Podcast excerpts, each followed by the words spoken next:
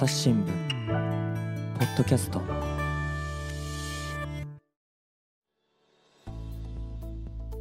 朝日新聞の神田大輔です、えー今回はですねインドニューデリーと回線をつないでおります市原隆記者です。よろしくお願いします。よろしくお願いします。はい石原さんね今回はですねなんとスリランカという国についてね話してもらおうと思うんですけれどもまあちょっとね、えーどんな国だっけという方もいらっしゃるかもしれませんのでじゃあ石原さんからちょっと簡単にどんな国なのか紹介してもらっていいですか？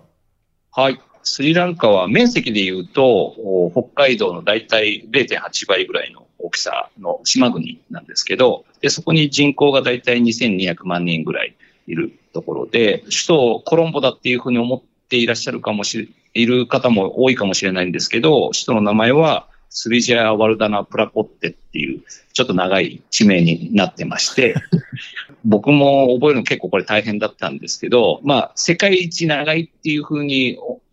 首都っていうふうに言われることもあるんですけど、実際は、あ正式名称で言うと、おタイのバンコクの方が首都名としては長いということのようなので、世界一、まあ、長い首都名ではないというところです。で、スリランカで有名なのはやっぱり、まあ皆さん思いつくのは、あ紅茶かなっていうふうに思いますし、えー主要産業の一つでもあるんですけど、それ以外にこう農業で言うとゴムとかココナッツとか、あと米とか、そういったものを生産していて、えーまああと観光業とか、あと仏教国なので、えー仏教遺跡を巡ったりとか、あと、まあ、えー野生の象がいる国立公園とかもあるので、観光客とかっていうのも、おいろんな国から来ている。そういった国です。石原さん、あのスリジャイワルダナプラコッテって、例えばなんか中学生ぐらいの時とかに話題にならなかったですか？いやー、話題になったんですけど、僕は覚えられなくて、あんまり頭が良くなかったんです。いや、これ多分頭の良し悪しの問題じゃないと思いますけどね。やるかやらないかっていうね。あの、気合が足りなかったというかですね。ちょっと。覚える興味がその時はなかったのかなっていう感じは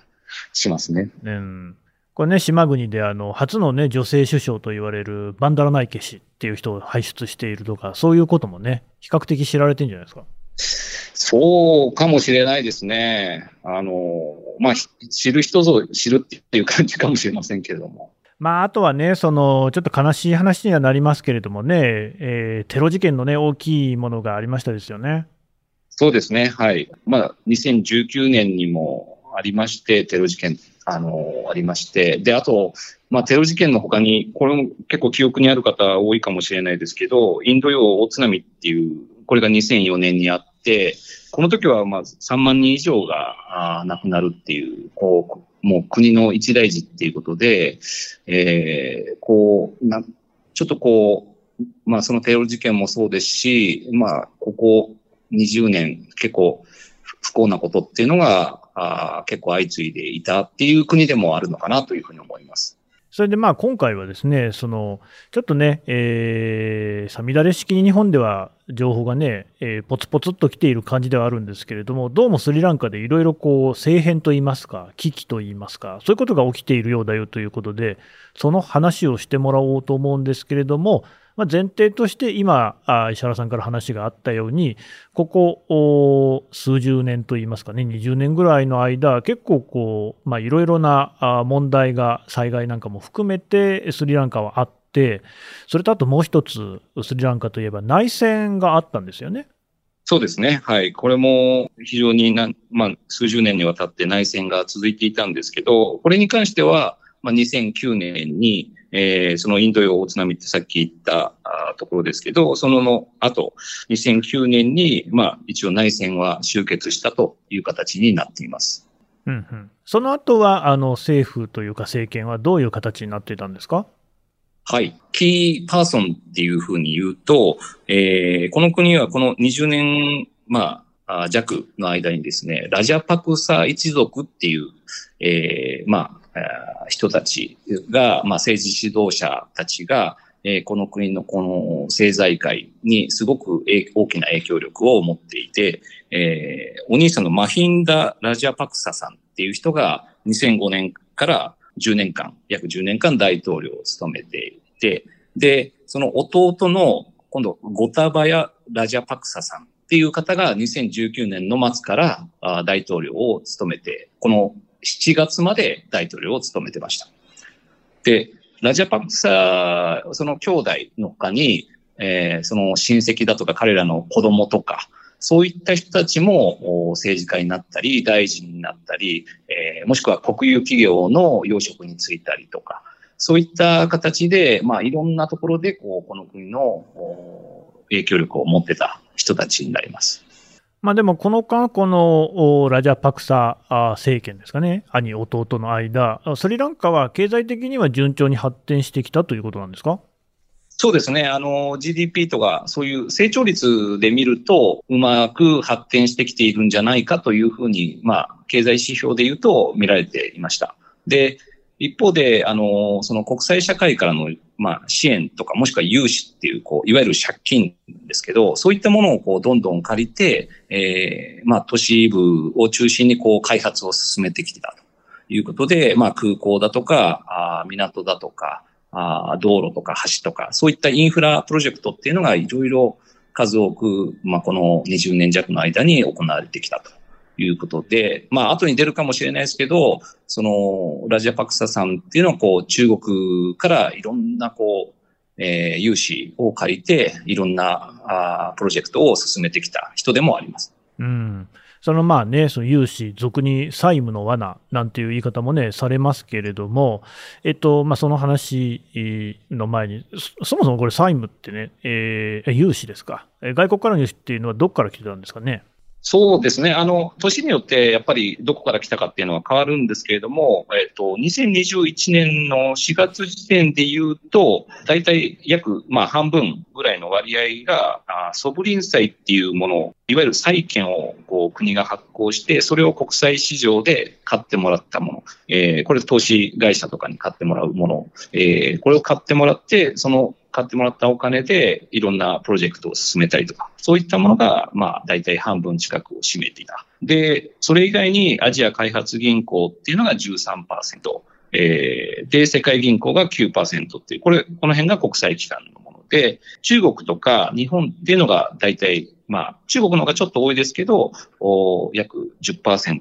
ぐらいがあ中国、日本からの債務、まあ、借金だというふうに言われていて、あと残りはインドの2%とか、えー、その他、もろもろっていうことで9%ぐらいっていうふうになってます。私ですね、これ、朝日新聞デジタルに掲載されている特派員リポートという記事で印象的なのがあって、これはまあ石原さんのね、前任の奈良部さんが書いていた記事なんですけれども、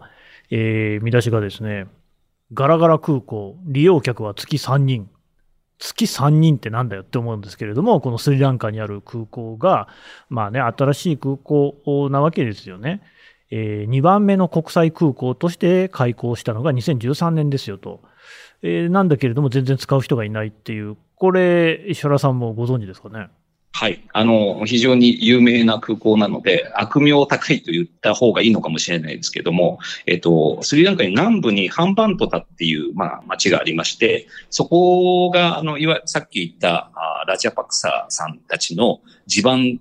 地元なわけですね。で、そこに、こう、次々にその空港だけじゃなくて港とか、あとは現地で人気のクリケットの競技場とか、そういったものをどんどん中国からの融資を借りて、えー、作っていきました。で、だけど、もうこう、採算度外視で作っていた面があるので、えー、空港に関しても、やっぱりもう本当に世界で最も寂しい空港とかそういうふうに呼ばれてしまったりとか、あ利用者がとにかく少ないと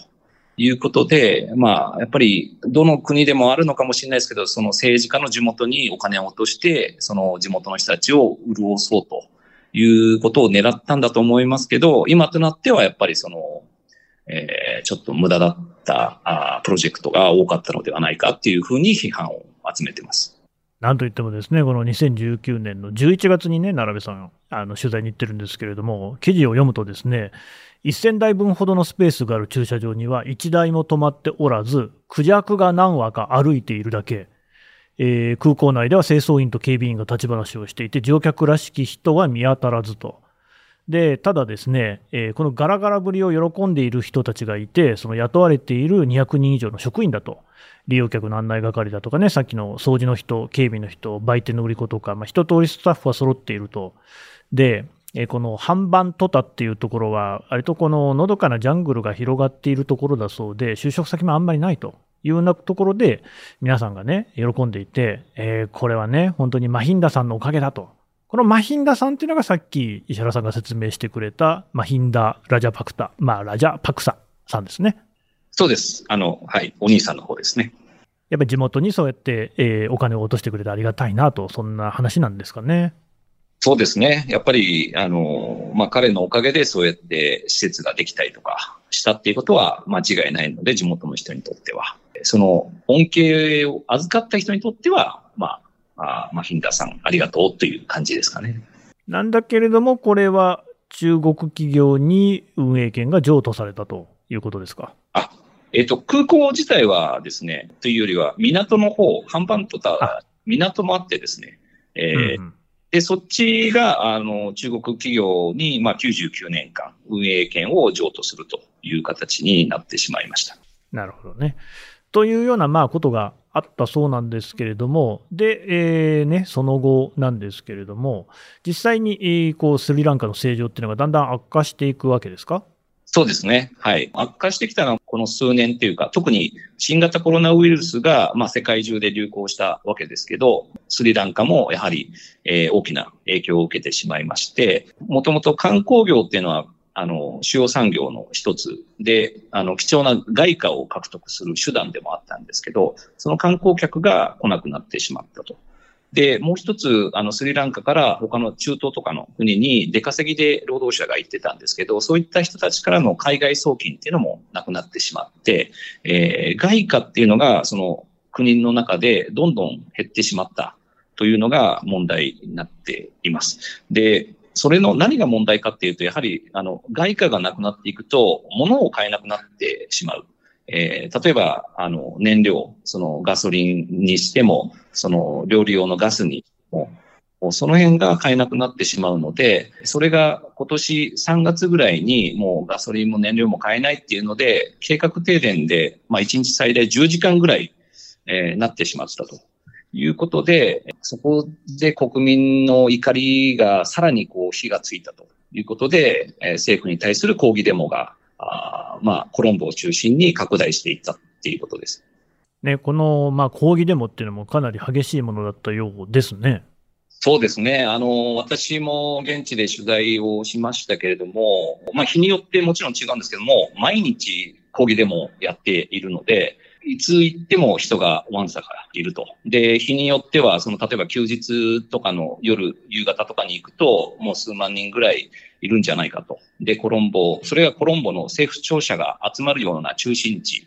えーで、それぐらいの規模でやっていたので、そのコロンボ以外でも同様に地方とかでもやって抗議デモが行われていたので、えーまあ本当に数万、数、まあこう十数万っていう方が、こ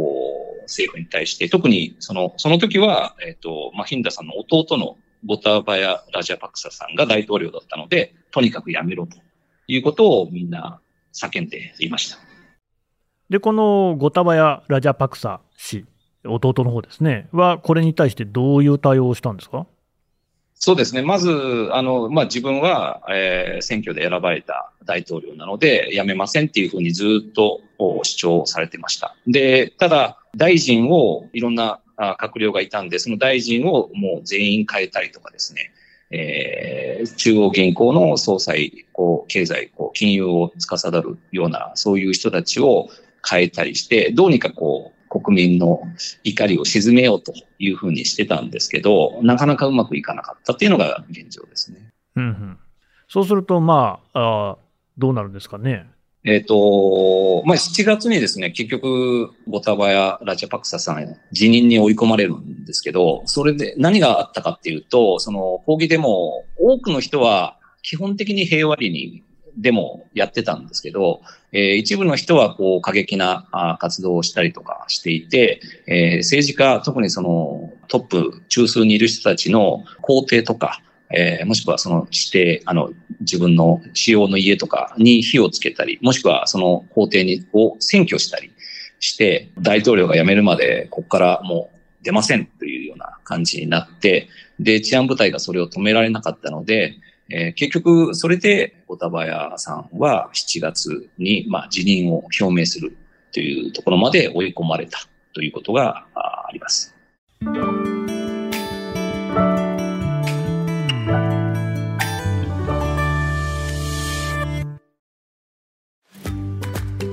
SDGs シンプルに話そうパーソナリティの木田光です。ニュースの現場からお聞きの皆さん、朝日新聞ポッドキャストには他にも番組があるって知ってますか？最近よく聞く SDGs という言葉、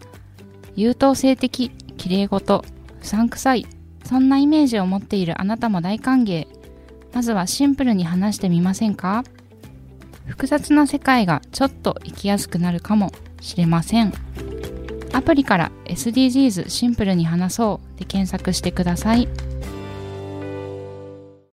で、辞任した後のそのスリランカの舵取り役はどうなったんですか？はい。えっ、ー、と、今、現在は新しい大統領、ウィクラマ・シンハさんっていう方が大統領についていて、この方はもう首相を何度もやっている、まあ、いわゆる政治家で言うとエリートかと言っていいと思うんですけど、この方が今大統領について、なんとか、その、やっぱり債務、あの、借金が増えて、なかなか返せなくなってしまったと。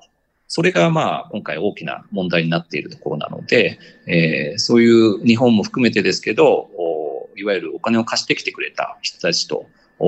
今、交渉っていうのをこれから本格化させようというふうにしています。で一方で、その何かその辞任を、ね、表明した直後だったと思いますけれども、ラジャパクサ当時の大統領は、えーと国外にモルジブですかね、脱出したんですよね。そうですね。まず、あの、辞任するって言って、辞任を、辞任しますって言った日にモルディブに、まあ、脱出をして、で、その後、すぐシンガポールに、えー、しばらく滞在してたんですけど、で、シンガポールからさらにタイに今度は行ってですね、で、えー、ようやく、まあ、戻ってきた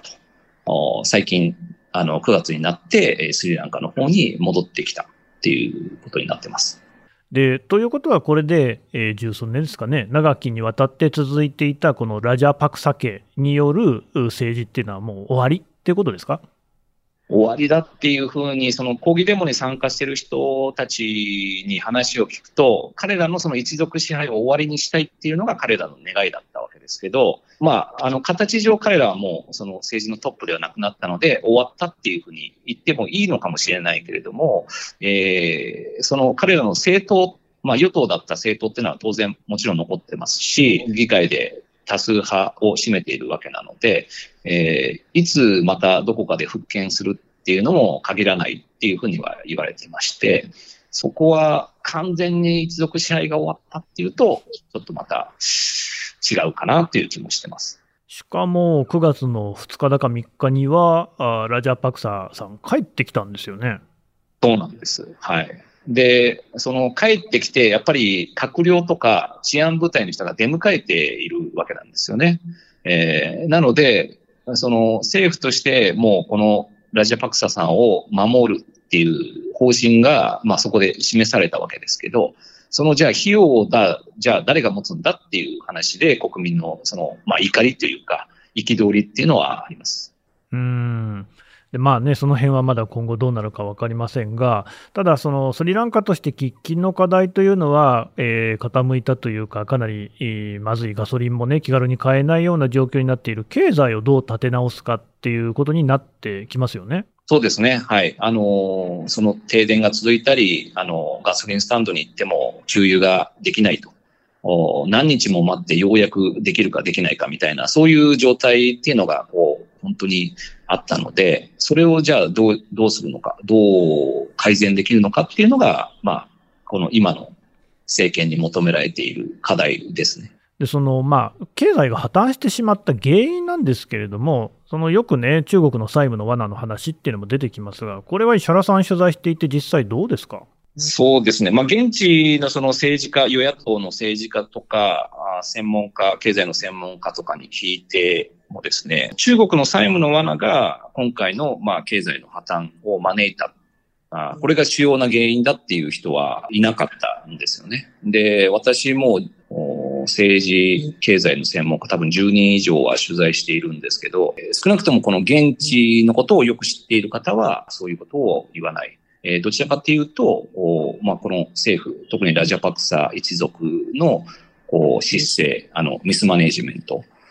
であるということを言っていらっしゃいます。やっぱり中国の債務の罠ってさっきあの説明した半番と他港っていうところが、その中国の融資を受けて、えー、それを建設したけど、結局借金返せないので、その港の運営権を中国企業側に譲渡したっていうのもあるので、あの、それ自体はやっぱり債務の罠のこう典型的な例だというふうに言われてますんで、それ自体はまあ動かしようのない事実なんですけど、それと今回まあこの経済の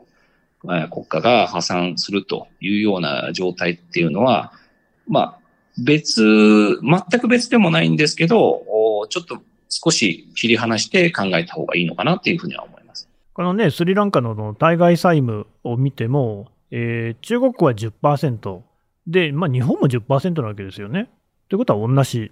そうですね。まあ、あの、割合で言うと同じなんですけど、ちょっとここからくりがあって、やっぱり中国は日本に比べると金利とか、実際融資を受けた時に、こう、金利もつけて、えー、したりするんですけど、金利が高かったりとか、で、あと中国の場合はその条件とか、融資の条件とか、いつ後期が始まって終わるのかとか、その詳細がなかなか不透明、あの、情報開示がなかなかされてないという問題はありまして、そこは批判されて叱るべきところかなというふうに思います。だから日本だとすごく金利がまあ安かった、あの、低かったりとか、まあなかったりとか、そういったものあるんですけど、なので同じ10%でもちょっと違う、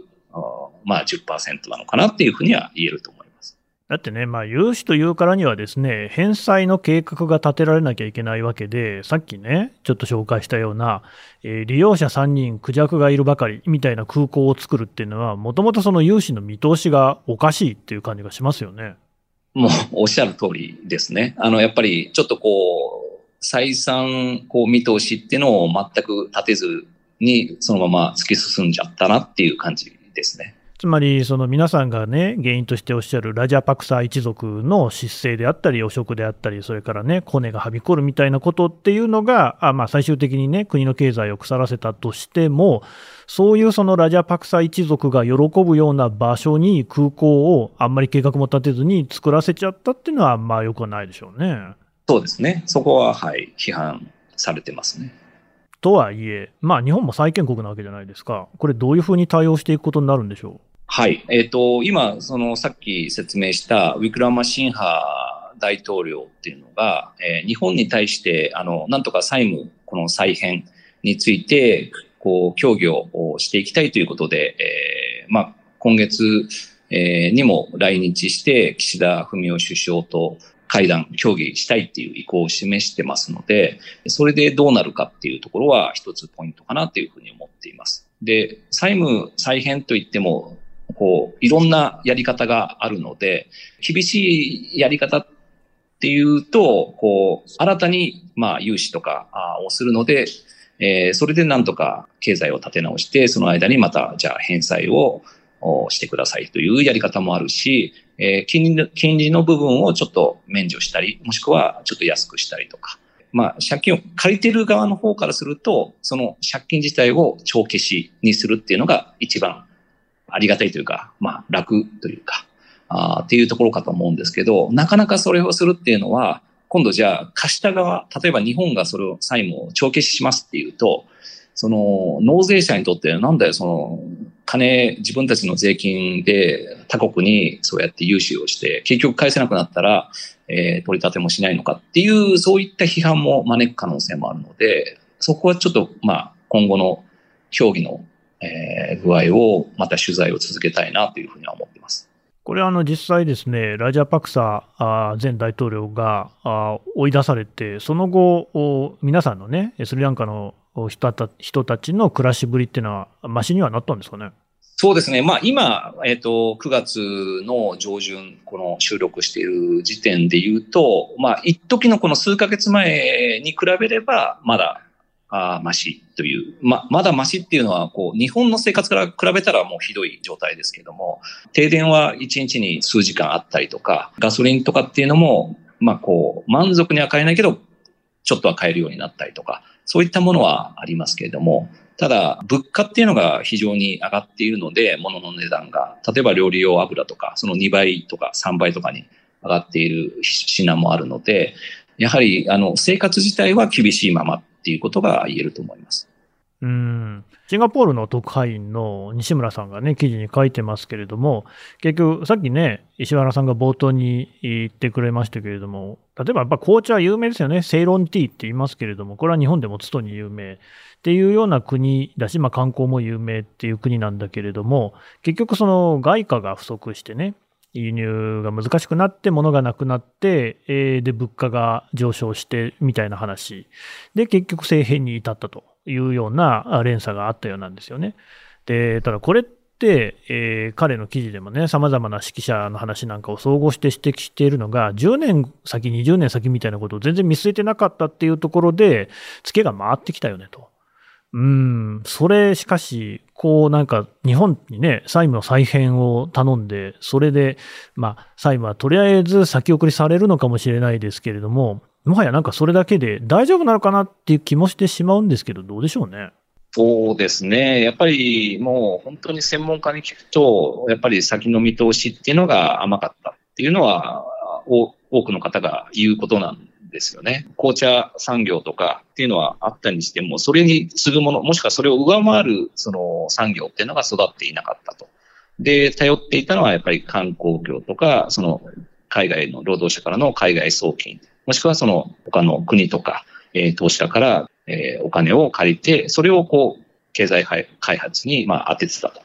で、その借金を返済するっていうところで言うと、やっぱりコロナになって、えー、観光業のが低迷してっていうところで、こう、お金返せなくなってしまったと。だけど、えー、返済期限っていうのはもう刻一刻と迫ってきてしまうと。っていうので、今までもやっぱり、こう、自転車操業のように借りて、えー、返せなくなったら違うところから借りてっていうような状態が続いてたっていうふうにまあ、与党の政治家がそれを認めてたんですけど、まあ、その状況がずっと続いている中で、やっぱりこういうコロナ、もしくはウクライナ情勢もあって食料価格が高騰したときに国家の経済として破産まで追い込まれるというような事例の一つになってしまったと言えます。で、これね、日本もですね、やっぱりこうスリランカの対外債務の10%あるっていうことですから、対応ね、本当に問われてくるところだと思うんですが、この話をね、聞いていて、やっぱり頭にふとね、思い浮かぶ言葉といえばですよ、自由で開かれたインド太平洋ですよね。やっぱりこの安全保障っていうのを日本考えたときに、スリランカっていうのはまさにこのインド太平洋のうちのインド、インド洋の方では、まあ本当に要衝を占める国だと言っていいでしょう。そういうその安全保障面でもやっぱりスリランカというのは尊重しなきゃいけないっていうことが交渉に影響するってこともあるでしょうかね。そうですね。あの、やっぱり神田さんが今おっしゃったように、ちょうど位置を見ると、やっぱりスリランカっていい位置にいるなっていう位置にある国だなっていうふうには思います。あの、日本から何か船とかで物を運ぶときに、ちょうど中継地点になるような、えー、それ、その日本からあヨーロッパとか、もしくはアフリカ、中東諸国とかに物を運ぶ。もしくは中、その中東諸国から、えー、原油とかそういうのを運ぶときに、ちょうど中間のあたりにあるので、えー、そういった意味で、海上の要衝にあるっていうのは間違いなくて、えー、なので日本にとってもやはり主要支援国であることは間違いないので、でその、安倍政権の時とかにも、すごく支援に力を入れてた国の一つでもありますし、えー、そこはやっぱり今後も関与を、まあ、強化、維持していかなくちゃいけない国の一つではあるかなというふうには思います。はい。そんなわけなんでね、首都の名前が長いっていうことだけじゃなくって、日本としても関係の深い国ということで注視をしていきたいと思います。えー、石原隆さんでした。どうもありがとうございました。ありがとうございます。